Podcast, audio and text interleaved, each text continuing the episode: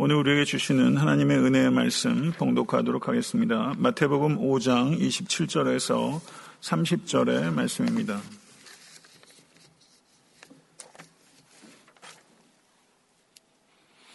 마태복음 5장 27절에서 30절의 말씀 다 같이 합독하도록 하겠습니다. 또 가늠하지 말라 하였다는 것을 너희가 들었으나 나는 너희에게 이르노니 음욕을 품고 여자를 보는 자마다 마음에 이미 가늠하였느니라. 만일 내 오른 눈이 너로 실족하게 하거든 빼어내버리라. 내 백체 중 하나가 없어지고 온 몸이 지옥에 던져지지 않는 것이 유익하며 또한 만일 내 오른손이 너로 실족하게 하거든 찍어 내버리라. 내 백체 중 하나가 없어지고 온 몸이 지옥에 던져지지 않는 것이 유익하니라. 아멘. 하나님의 말씀입니다. 네, 어저께 이제 세상적으로 홀리윈이었고요. 교회에선 홀리윈 해가지고 어제 행사를 했는데 어, 우리 아이들 오래간만에 뭐 거의 한 7개월 만에 보니까 저도 뭐 얼마나 반갑고 좋던지요. 아이들도 답답했는지 어른들만 주차장에서 집에 안 가고 떠드는 줄 알았더니 애들도 예, 그래서 참 조, 좋고 유익한 시간을 가졌어요. 어제 날씨도 너무 좋았고요. 그런데 이제 저도 얼굴만 잠깐 보고 방에 들어가 설교 준비해 지는데 저도 발이 안 떨어져가지고 한참 있다가 이제 방으로 갔는데 에, 날씨는 그렇게 좋고 아이들이 그렇게 해맑게 웃고 그러면 저도 애들하고 집에 가야 되는데 책상에 앉아가지고 간음에 대해서 연구했습니다. 간음. 날이 그렇게 좋은데 그래서 목사의 길도 참 극한의 길이다 이런 생각이 들었어요. 간음에 대해서 설교 듣고 은혜 받기가 여간 어렵지 않으실 거예요. 그렇죠? 은혜 받게 되길 바랍니다. 전원주 앞분 둘러보시면서 은혜 많이 받으시기 바랍니다. 지금 이렇게 인사하시죠? 은혜 많이 받으시기 바랍니다. 은혜 받을 준비를 하셔야 이게 은혜가 임하는 겁니다. 아, 캘리포니아의 한 크리스찬 형제가 경험한 이야기입니다. 한 여성을 만나서 순조롭게 첫 번째 데이트를 했습니다. 대화는 생기와 유쾌함이 가득했습니다. 날이 저물어 가는데 그 여성이 청년에게 말합니다. 이제 그럼 당신 집으로 갈까요? 아니면 우리 집으로 갈까요? 크리스천 청년이 당황해서 도대체 무슨 이야기 하는 겁니까? 그랬더니 그 여성이 제가 마음에 들지 않나요? 마음에 들기는 해요. 근데 오늘 저와 첫 데이트였을 뿐인데 우리는 서로를 너무 모르는데 이건 너무 성급한 건 아닙니까? 그러자 그녀가 대답합니다. 하지만 저는 첫 데이트 상대와 항상 그렇게 해왔거든요. 그러자 남자 청년이 놀라서 언성이 커지면서 난 아니에요. 그러자 그녀가 묻습니다. 무슨 특별한 이유가 있나요? 그러자 형제가 대답합니다. 왜냐하면 나는 그리스도인이기 때문입니다. 저는 아무하거나 자지 않습니다. 그리스도인이라고요? 그리스도인들은 왜 그렇게 하죠? 이게 대화의 내용이에요.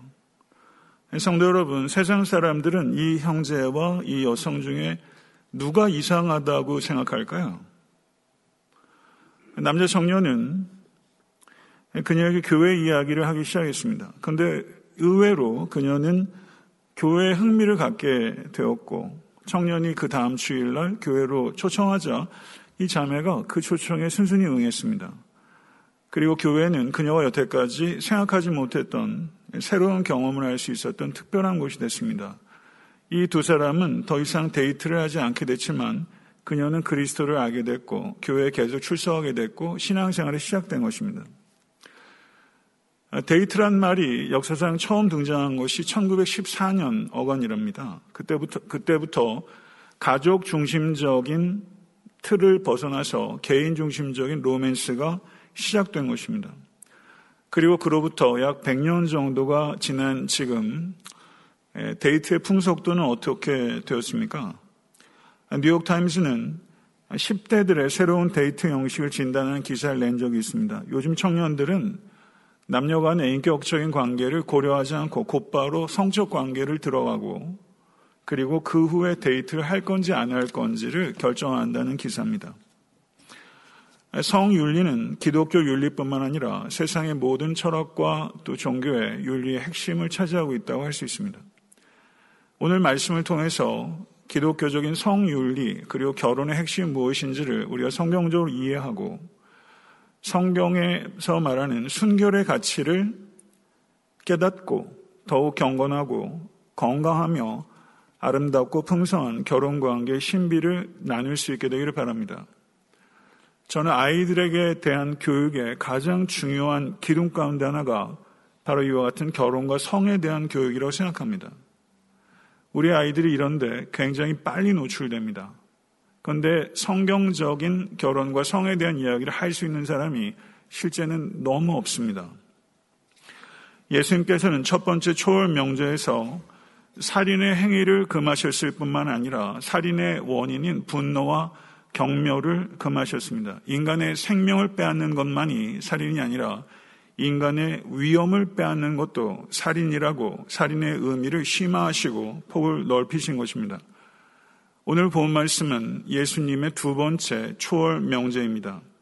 또 가늠하지 말라 하였다는 것을 너희가 들었으나 나는 너희에게 이르노니 음욕을 품고 여자를 보는 자마다 마음에 이미 가늠하였느니라. 유대인들은 가늠이라는 실질적인 행위를 하지 않으면 7계명을 지킨 것이다 라고 생각했습니다. 그래서 이 7계명의 범위를 매우 좁혀서 협소한 의미로 받아들인 것입니다.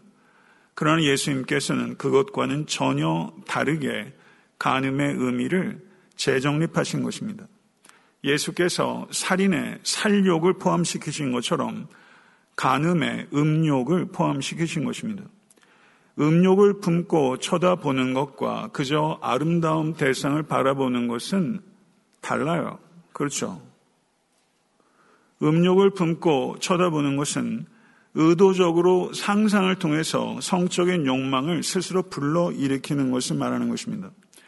예수님께서는 부적절한 상대와 성적인 상상을 하는 것도 명백하게 반대하심으로써 간음의 의미에 대해서 더 깊고 더 높은 수준의 도덕성을 강조하신 것입니다.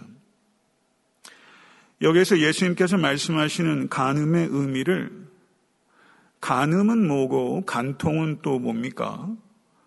그래서 오늘 예수님의 말씀의 의미를 아, 이것은 결혼한 사람들에게만 해당되는 성윤리지 결혼하지 않은 사람들에게는 해당되지 않는다라고 주장한다면 이것은 궤변에 불과한 것입니다. 예수님께서는 결혼 유무에 따라 성윤리를 구별하시는데 초점이 있는 것이 아니라 성, 성적 순결의 중요성을 강조하시는데 예수님의 논리의 핵심이 있는 것입니다. 그러므로 그리스도인들은 기혼자이든 미혼자이든 성적 순결을 지키라라는 부르심을 소명으로 받은 것입니다. 하나님께서는 몸과 입술과 마음이 모두 순결하기를 원하십니다. 결혼이 무엇입니까? 결혼은 한 남자와 한 여자의 신성하고 배타적인 연합으로서 하나님께서 맺어주셔서 하나님과 사람 앞에서 공적으로 서약함으로 시작되며 성적 관계로 완성되고 영속적인 상호 지원에 동행이 발생하며 대개의 경우는 자녀가 선물로 주어지고 한 사람이 죽음으로써 끝이 나게 되는 신성한 언약 관계가 결혼입니다. 제가 결혼에 대한 많은 연구와 독서를 했지만 지금 말씀드린 게 가장 영적이고 함축적인 성경적 결혼에 대한 정의라고 저는 확신합니다. 개개인이 하나님의 영광을 위해서 존재하듯이 결혼도 하나님의 영광을 위해서 존재하는 언약인 것입니다. 그러므로 우리 각자가 결혼에 대해서 기대하는 것은 하나님께서 결혼에 대해서 기대하는 것과 일치해야 합니다. 행복한 결혼을 다 꿈꿉니다. 그러나 행복한 결혼의 열쇠는 행복한 결혼을 열심으로 추구하는 데 있는 것이 아니라 하나님의 영광을 추구하는 데 있는 것입니다. 하나님께서 결혼을 주신 것은 부부의 욕구와 필요를 채우도록 주신 것이 아니라 부부로서 창조주 하나님을 섬기도록 하기 위해서 결혼을 주신 것입니다.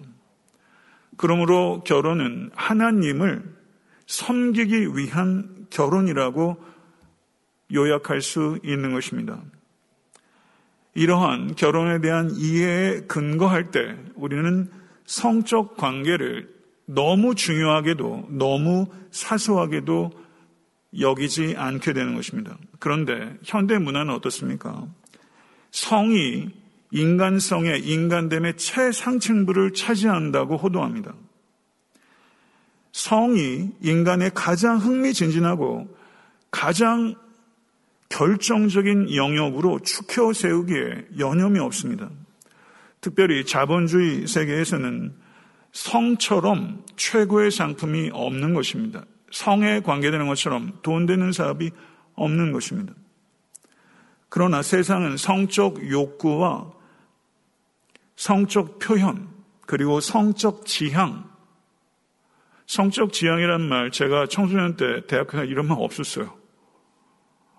요즘은 뭐 이렇게 말을 이렇게 억지로 만드는지 모르겠어요. 유엔에서 성적 지향은 인권이다. 뭐 이렇게 선언했어요. 성적 욕구, 성적 표현, 성적 지향에는 관심을 갖는데 누구도 성적 책임에 대해서 이야기하지 않습니다.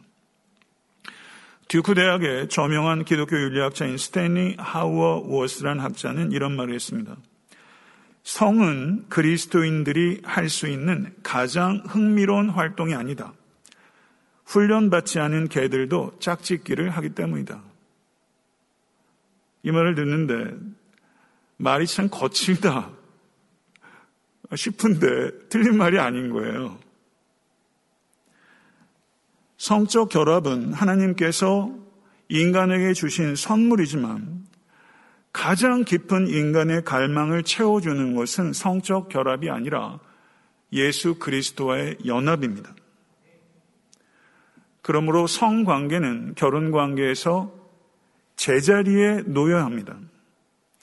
아가서는 성적 관계가 놓여야 하는 제자리가 무엇인지에 대해서 가장 탁월한 성경적 이해를 드러내는 아름다운 책입니다.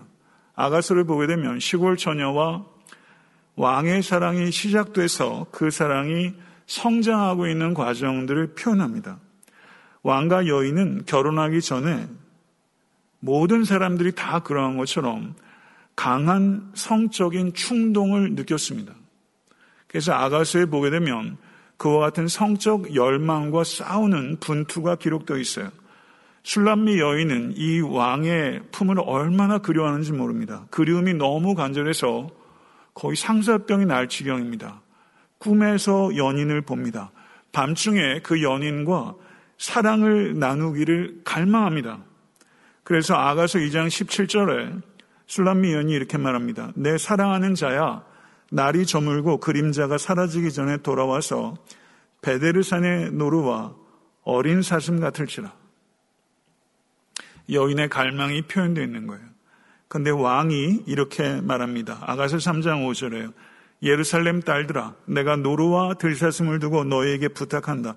사랑하는 자가 원하기 전에는 흔들지 말고 깨우지 말지니라. 라고 말하면서 예루살렘 여인들에게 술람미 여인의 성적 갈망이 일깨워지지 않도록 깨우지 말아라. 이렇게 말을 하고 있어요. 그리고 두 사람이 합법적인 성적 관계가 이루어질 때까지 절제합니다. 남녀 간의 친밀한 관계는 결혼 전의 성적 관계로 더럽혀져서는 안 된다는 것이 하나님의 뜻입니다. 사랑은 적절한 속도로 진행되어야 합니다. 그리스도인의 사랑은 올바른 사랑이어야 하며 올바른 사랑은 열정도 지키고 순결함도 지키는 것입니다. 순결함과 친밀함 사이에는 긴장이 발생합니다. 그리고 그 긴장은 결혼 전에 해소하는 것이 아니라 결혼을 통해서 해결하라는 것이 하나님의 뜻입니다. 아가서 4장 1절에서 5절의 말씀, 순결함과 친밀함의 긴장이 해소되는 첫날 밤을 묘사해요. 같이 한번 읽어보시겠어요? 얼굴 안 빨개지셔야 됩니다. 아가서 4장 1절에서 5절의 말씀이에요. 아름다운 시예요. 같이 한번 읽어보겠습니다. 내 사랑 너는 어여쁘고도 어여쁘다. 너울 속에 있는 내 눈이 비둘기 같고 내 머리털은 길르앗 산기슭에 누운 염소떼 같구나. 내 이웃 목욕장에서 나오는 털 깎인 암양 곧 새끼 없는 것은 하나도 없이 각각 쌍태를 낳은 양 같구나. 내 입술은 홍색 실 같고 내 입은 어여쁘고 너울 속에 내 뺨은 석류 한쪽 같구나. 내 목은 무기를 두려고 건축한 다윗의 망대 곧 방패 천 개, 용사의 모든 방패가 달린 망대 같고 내도 유방은 백합화 가운데서 꼴을 먹는 쌍태 어린 사슴 같구나. 이런 표현이 있어요. 여기 계신 형제분도 오늘 가셔서 아내에게 이렇게 한번 말씀해 보세요. 제가 한번 상상해 봤는데 시끄러 그럴 것 같은데요.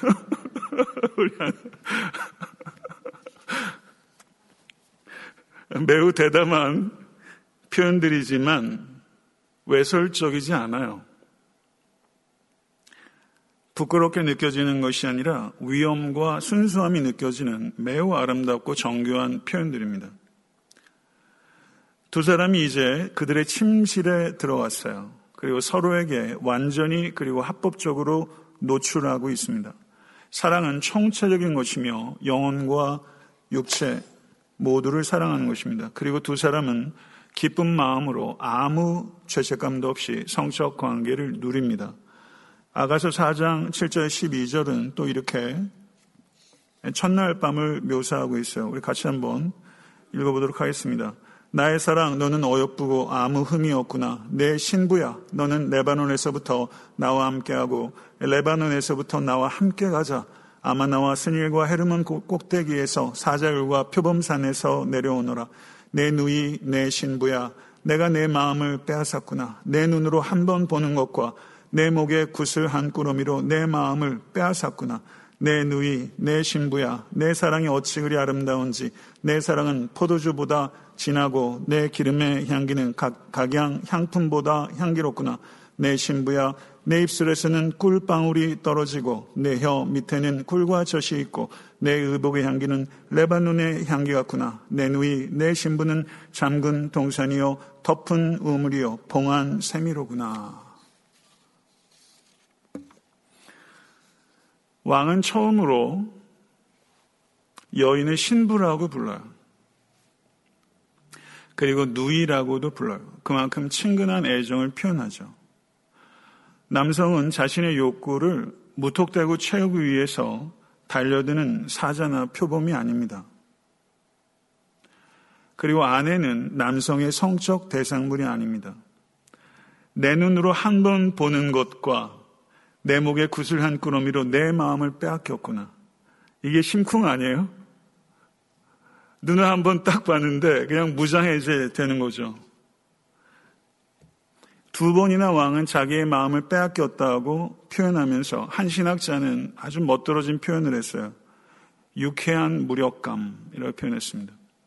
연인에게 마음을 빼앗기는 것을 유쾌한 무력감이라고 표현했어요. 이 무력감 느껴보신 적 있으십니까? 여기에 보면 오감이 다 동원됩니다. 눈으로 보고, 손으로 만지고, 귀로 듣고, 코로 냄새를 맡고, 혀로 맛을 보는 인간의 모든 감각들이 총동원돼서 서로에게 전적으로 몰입합니다. 여기 보게 되면 혀 밑에는 꿀과 젖이 있고 꿀과 젖이 흐르는 땅이 가나안 땅이죠. 혀 밑에는 꿀과 젖이 있고 가나안 땅을 분명히 연상했을 겁니다. 하나님께서 이스라엘 백성 전체를 위해서 약속의 땅을 준비하셨듯이 이제 하나님께서는 남편을 위해서 아내를 약속의 땅으로 주신 것이다. 아멘. 그러니까 뭐든지 알아야 되는 것 같아요. 이거 알아야 아내를 바라보는 시선이 저부터도 교정이 되죠. 여기에 보게 되면 잠근 동산, 덮은 우물, 봉한 샘. 잠근 동산, 덮은 우물, 봉한 샘. 뭘 상징할까요? 여인의 순결함을 상징하는 거예요. 술람미 여인은 자신을 지킴으로써 간절한 성적 열망과 싸워서 결국은 자신의 몸을 더럽히지 않고 남편에게 선물로 줄 수 있었습니다. 그리고 왕은 충분히 그렇게 할 수 있었음에도 불구하고 성급히 그녀의 우물 입구를 열지 않았고 그녀의 순결함의 동산에 침범하지 않았습니다. 이렇듯 성경은 성은 결혼이라는 틀 안에서 하나님께서 주신 선물이라고 정의합니다. 성에 대해서 우리는 주된 두 가지 태도를 갖습니다. 성을 우상처럼 받드는 경향, 세상 거의 대부분의 사람들이 갖고 있는 경향이죠. 많은 사람들이 창조주를 버린 결과 공허해졌고 그 공허를 채우기 위해서 성을 집어넣은 것입니다. 그래서 성이 하나님의 자리를 대체했기 때문에 성은 곧 우상 숭배가 되는 것이죠.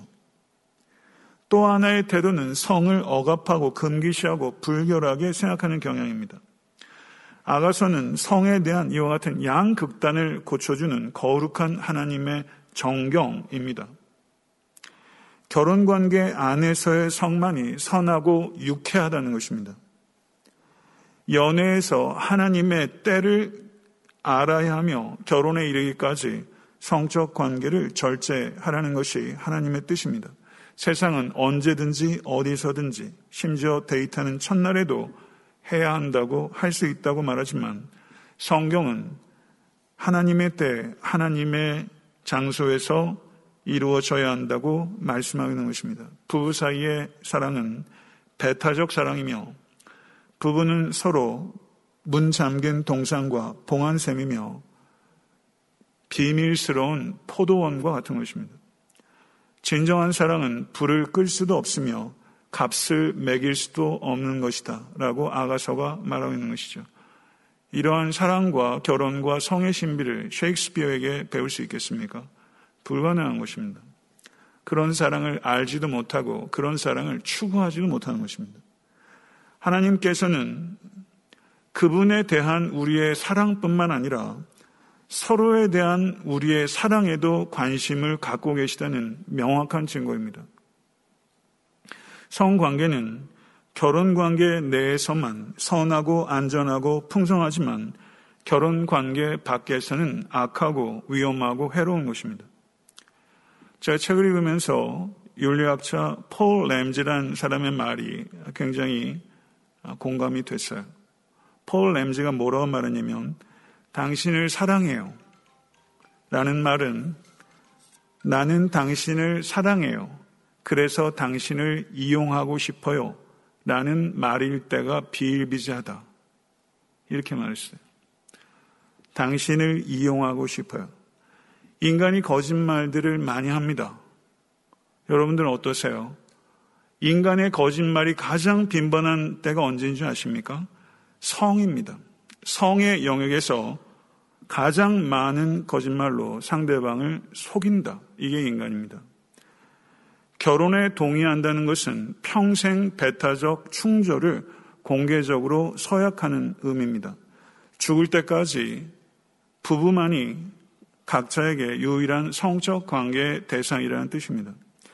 성경이 혼전, 혼외 성관계를 삼가도록 하는 것은 시대에 뒤떨어진 이야기가 아니고 성적 관계를 무시해서도 아니고 성적 관계를 그만큼 중시하기 때문입니다. 성에 대해서 그리스도인들인 우리들은 감각에 순종하는 것이 아니라 하나님께 순종하는 것입니다. 아멘. 이와 같은 결혼과 성의 진정한 성경적 의미를 깨달을 때 왜 예수 그리스도께서 간음에 대해서 그토록 강력하게 금지하시는지를 우리가 비로소 이해할 수 있게 되는 것입니다. 창세기 2장 24절을 보게 되면 이러므로 남자가 부모를 떠나 그 아내와 연합하여 둘이 한 몸을 이룰지로다 라고 말하면서 결혼의 기원에 대해서 밝히고 있습니다. 이 말씀의 근거에서 볼 때 간음은 한 몸을 쪼개는 살인입니다. 성경은 간음을 살인이라고 말하는 것입니다. 그래서 10계명의 제6계명이 살인하지 말라이며 7계명이 간음하지 말라는 것은 간음이 곧 살인이기 때문인 것입니다. 다윗과 바세바가 간음하던 날 우리아를 죽인 것입니다. 그리고 요압을 통해서 우리아를 죽임으로 말미암아 거듭 죽인 것입니다. 그리고 간음은 다른 죄와는 달리 내 몸에 범죄하는 것입니다. 고린도전서 6장 18절은 음행을 피하라. 사람이 범하는 죄마다 몸 밖에 있거니와 음행하는 자는 자기 몸에게 죄를 범하느니라. 또한 간음은 자기 몸에 범하는 죄일 뿐만 아니라 속 사람에게 영혼의 치명적 타격을 가하는 것입니다. 잠언 6장 32절을 보게 되면 부녀와 간음하는 자는 무지한 자라 이것을 행하는 자는 자기의 영혼을 망하게 하며 라고 말합니다. 그리고 간음은 한 사람의 삶 전체를 파괴할 때가 많습니다. 잠언 6장 27절에서 29절 상반절을 보게 되면 사람이 불을 품에 품고서야 어찌 그의 옷이 타지 아니하겠으며 사람이 숯불을 밟고서야 어찌 그의 발이 되지 않겠느냐. 남의 아내와 통간하는 자도 이와 같을 것이다. 또 하나 중요한 실제적인 문제가 있습니다. 간음은 낙태와 사생아의 출생으로 이어지게 되는 것입니다. 낙태가 굉장히 중요한 사회적 이슈, 정치적 이슈가 되고 있지 않습니까? 한국 사회도 지금 낙태 문제 가지고 입법이 굉장히 졸속으로 이루어지고 있는 것 같고, 그 미국도 이 낙태 문제 항상 뜨거운 이슈인데요. 언제 제가 낙태에 대해서 정치적 견해가 아니라 성경적 견해에 대해서 제가 말씀드리겠습니다. 낙태와 간음은 항상 연결되는 문제입니다. 낙태를 강하게 반대하면서 성적 방종을 간과한다면 이것은 이율 배반인 것입니다. 낙태가 그리스도인들이 범해서 안 되는 죄라면 낙태라는 생명에 대한 폭력을 행사할 수 있는 빌미가 되는 간음에도 마찬가지로 반대해야 하는 것입니다. 결혼하는 날은 제가 요즘에 코로나19인데도 주례를 엄청 많이 해요. 뭐 거의 평균적으로 매주 거의 하다시피 하고 지난주에도 주례가 있었는데요. 결혼하는 날은 배우자를 선물로 받는 날이다. 그리고 자녀를 또한 선물로 받을 준비가 시작되는 날이다. 한 학생 그렇게 표현했어요. 스탠리 하워 워스는 그의 책 10개명에서 이런 말을 했습니다. 제가 앞으로 주례할 때 이 말을 하게 될지도 모르겠어요. 목사가 부부에게 사랑합니까? 이렇게 물을 때가 많아요. 사랑합니까? 그런데 그 책에는 목사는 결혼하는 부부에게 사랑합니까? 라고 묻지 않고 사랑하겠습니까? 라고 물어야 되지 않을까? 사랑은 결혼의 동기가 아니라 결혼을 통해 앞으로 맺게 될 열매 혹은 소명으로 정의 되어야 한다. 사랑은 감정이 아니라 헌신이며 약속이며 하나님과 상대방이 우리에게 주신 선물에 보답하기 위해 하나님과 상대방에게 바치는 선물이다. 순교를 통해 그리스도인은 사랑의 힘을 유지한다. 이렇게 표현했어요. 순교를 통해 사랑의 힘을 유지한다. 남편과 아내는 충실한 결혼 관계를 통해서 하나님께서 그들에게 보여주신 성실하심을 드러낼 기회를 얻는 것입니다. 만약에 배우자가 있는데 이중 생활을 하고 있다면 거짓말을 얼마나 해야 합니까? 이중 생활이 유지가 되려면 도대체 거짓말을 밥 먹듯이 해야 그게 되겠죠. 서로에게 진실할 수 없습니다. 이것이 얼마나 불행한 일입니까? 그리고 이와 같은 일들이 어제도 목회자들이 그런 얘기 했어요. 한국교회 성도 간에는 이런 일들이 있다는 소리 들었습니까?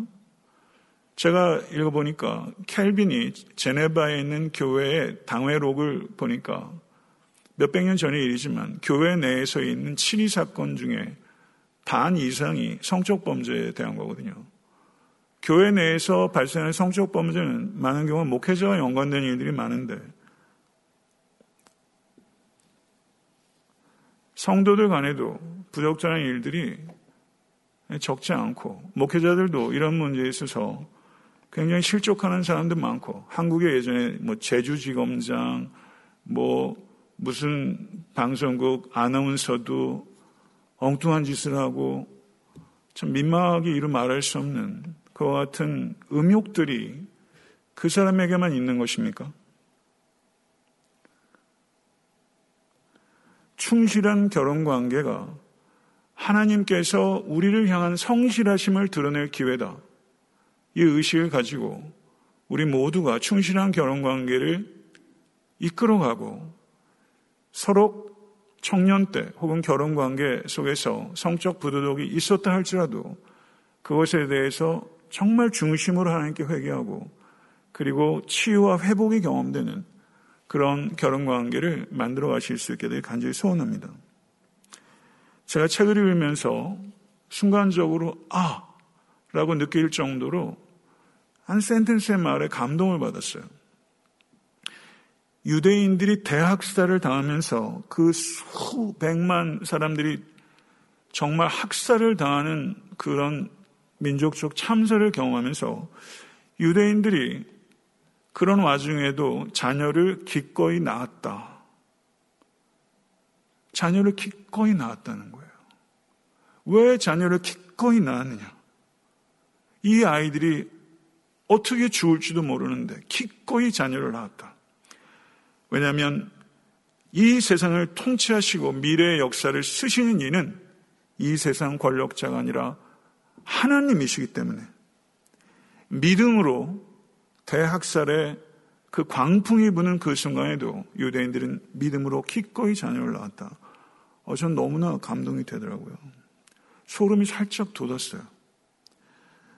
간음을 저지르는 것은 대학살 중의 와중에서도 믿음으로 기꺼이 자녀를 낳은 믿음의 사람들.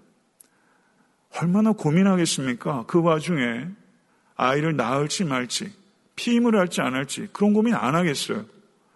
그런데도 불구하고 정상적으로 자녀를 출산하기로 결정하는 믿음의 엄마, 아빠를 한번 생각해 보세요. 그렇게 믿음으로 낳은 아이들을 간음이라는 행위를 통해서 그 아이에게 가할 수 있는 가장 잔혹한 행위가 간음이라는 것입니다. 자녀에게 가장 강력하고 잔혹한 행위가 바로 간음이라는 것이죠. 이제 29절과 30절에 예수님의 경고에 대해서 이제 공감이 되실 거예요. 예수님의 이 가르침의 요점을 강조하시기 위해서 매우 강력한 과장법을 사용하십니다. 만일 내 오른 눈이 너로 실족하게 하거든 빼어내버리라. 내 백체 중 하나가 없어지고 온 몸이 지옥에 던져지지 않는 것이 유익하며 또한 만일 내 오른손이 너로 실족하게 하거든 찍어내버리라. 내 백체 중 하나가 없어지고 온 몸이 지옥에 던져지지 않는 것이 유익하니라. 이 말씀을 문자적으로 받아들인 교부가 있었어요. 오리게는 정말 이 타오르는 음욕의 충동 때문에 너무 고통스러웠어요. 신실한 크리스찬 청년들 이런 고통, 고민 다소나마 다 통과하는 겁니다. 저 역시도 통과했고요. 너무 힘들었어요. 오리게는 이 도저히 참을 수 없는 음욕 때문에 거세해 버렸습니다. 나오나가 테스 형이라는 노래를 불렀는데 제가 이 얘기를 알고서 아, 오리겐 형 왜 그랬어? 이런 생각이 들더라고요. 문자적으로 너무 진지하게 잘못된 적용을 한 것이죠. 진짜 거세해 버렸습니다. 예수님께서 그런 뜻인가요? 그런 뜻 아닙니다. 가장 중요한 몸의 일부를 잃는 고통을 당할지언정 마지막 심판에서 모든 것들을 잃어버리는 것보다는 훨씬 낫다. 눈을 빼어버리는 것, 죄의 통로입니다. 그리고 손은 죄가 이루어 실행되는 것이 통로죠. 그러니까 가장 근원적인 유혹의 근원을 과격할 정도로 단호하고 진지하게 제거하라. 이런 뜻입니다. 오늘 설교의 제목을 한번 따라해 보시겠어요? 단호하고 진지하게 유혹의 근원을 제거하라. 그런 의미예요. 사도 바울께서도 이 단호하고 진지하게 유혹의 근원을 제거하라는 가르침을 에베소서 5장 3절에 하고 계십니다. 에베소서 5장 3절. 음행과 온갖 더러운 것과 탐욕은 너희 중에서 그 이름조차도 부르지 마라. 이는 성도에게 마땅한 반이라. 엠번방인지 몸방인지 전 뭔지는 모르겠지만 기사를 보는 것도 너무 흉악스러워가지고 정확하게 뭔 얘기인지 모르겠는데 음란물들, 성적 강물도 올라오는 거 아닙니까? 로마 문명에는 성도덕에는 개념 자, 성도덕이라는 개념이 없었어요. 에베소에는 아데미와 디아나 여신 숭배가 성행했고 성전의 여사제는 공창이었습니다. 성적 음란이 당연하게 받아들였고 남자가 창녀를 찾는 게 전혀 문제가 되지 않던 시대예요. 이 시대에 이름조차도 부르지 말아라. 하나님의 뜻이에요. 그 당시도 결코 성경적 성윤리를 얘기하는 게 쉽지 않은 시대였다는 것입니다. 그러나 그 당시에도 성의 순결에 대해서 기치를 들을 수 있는 유일한 공동체는 교회이며 지금 이 시대에도 이 성 순결에 대해서 이야기할 수 있는 유일한 공동체는 교회 외에는 없습니다. 결혼은 하나님께서 직접 만드신 제도이며 성적 결합은 결혼 관계 안에서만 허락된 선물입니다. 그러나 성적 결합은 인간됨의 필수적 조건도 아니고 행복의 핵심도 아닙니다. 동성애 문제에 대해서도 제가 조만간 설교할 것입니다. 참된 만족을 주시는 이는 남편도 아니며 아내도 아니고 오직 그리스도이십니다. 그리스도께서 우리 모두의 진정한 배우자이십니다. 믿으십니까? 이것을 기억할 때만 참된 만족은 오직 그리스도로부터 온다. 나의 진정한 갈망은 성적 갈망이 아니라 그리스도와의 연합이다. 이것을 기억할 때 부부 관계는 오히려 회복되고 충실한 사랑으로 나아가게 되는 것입니다. 엊그저께 교회 질사님 딸 결혼식에 가서 결혼해서 제가 권면을 하면서 제 딸 아이들의 결혼식을 상상해 봤어요. 내 아이들이 아가서의 왕과 술람미 여인처럼 순결함과 친밀함의 긴장감을 결혼식까지 지키게 해 주시옵소서. 잠근 동산이요, 덮은 우물이요, 봉한 샘과, 샘과 같은 내 딸의 손을 잡고 미래의 고마운 사위에게 건넬 수 있는 축복을 내게 허락하소서. 이런 기도가 나오더라고요. 저는 여러분과 여러분의 가정에 여러분의 자녀들, 여러분의 손자, 손녀들 생각하시면서 오늘 말씀을 잘 숙지하시고 기회가 될 때마다 이것들을 잘 가르치세요. 잘 가르치세요. 얼마나 귀한 건지 모르겠습니다. 아빠가 사위에게 그렇게 내 딸을 손을 넘겨줄 수 있다면, 어우, 전 정말 너무 행복할 것 같은데요. 네, 그런 세상이 알지 못하는 이 미스터리어스한 이 결혼 관계의 신비, 성적 관계의 신비를 감사하시고 더욱더 경건하고 충실한 사랑에 힘쓰는 우리 모두가 될 수 있게 되기를 간절히 축원합니다.